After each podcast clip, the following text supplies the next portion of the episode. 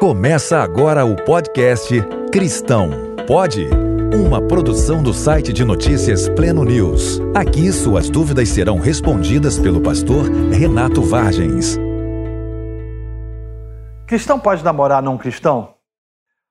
A gente precisa olhar o background histórico uh, de Israel. Sempre houve em Israel a orientação da parte do Senhor de que eles não deviam tomar mulheres das cananeias ou mulheres de outros povos. O Senhor sempre os orientou dessa forma. E todas as vezes que isso foi feito, ou que eles desobedeceram essa orientação do Senhor, Israel colheu uh, uh, frutos terríveis, simplesmente pelo fato de que essas pessoas, ou essas mulheres, trouxeram para dentro de Israel o culto aos seus deuses, o que levou com que Israel efetivamente apostatasse.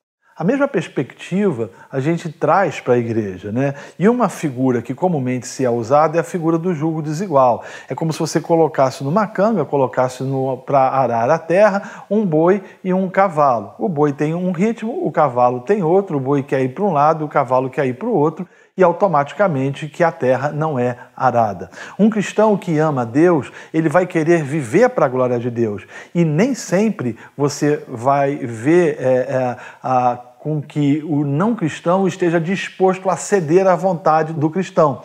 Nessa perspectiva, né, um vai querer ir para um lado, outro vai querer ir para o outro. Os filhos vão ter problemas de educação, ah, princípios vão ser é, é, negligenciados em virtude da opinião de um em detrimento ao outro.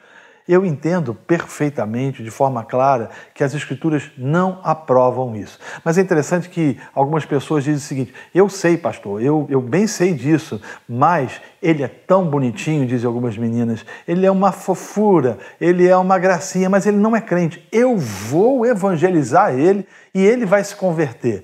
Aí eu digo a você: desde quando namoro é método de evangelismo? Desde quando as Escrituras nos ensinam que namorar alguém significa dizer que aquela pessoa vai se converter ou que ela vai conhecer a Cristo.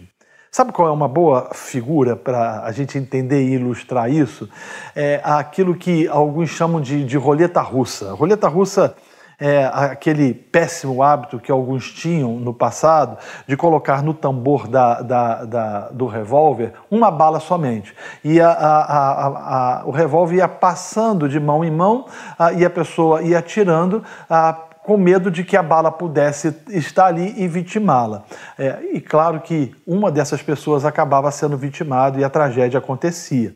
A, a, questão é o seguinte: namoro, ele é um tipo de roleta russa. Alguém pode dizer o seguinte: ah, mas eu namorei fulano, ele não era crente, mas depois se converteu e deu certo. O fato de ter dado certo para você não significa dizer que vai dar certo para outro. E eu posso te garantir, como ministro do Evangelho, que mais de 90% dos relacionamentos não dão certo, não funcionam. Então, aquilo que as Escrituras não permite, aquilo que as Escrituras não autoriza, é melhor a, a não desobedecer, porque, como eu costumo dizer, quem planta batata não vai colher cenoura.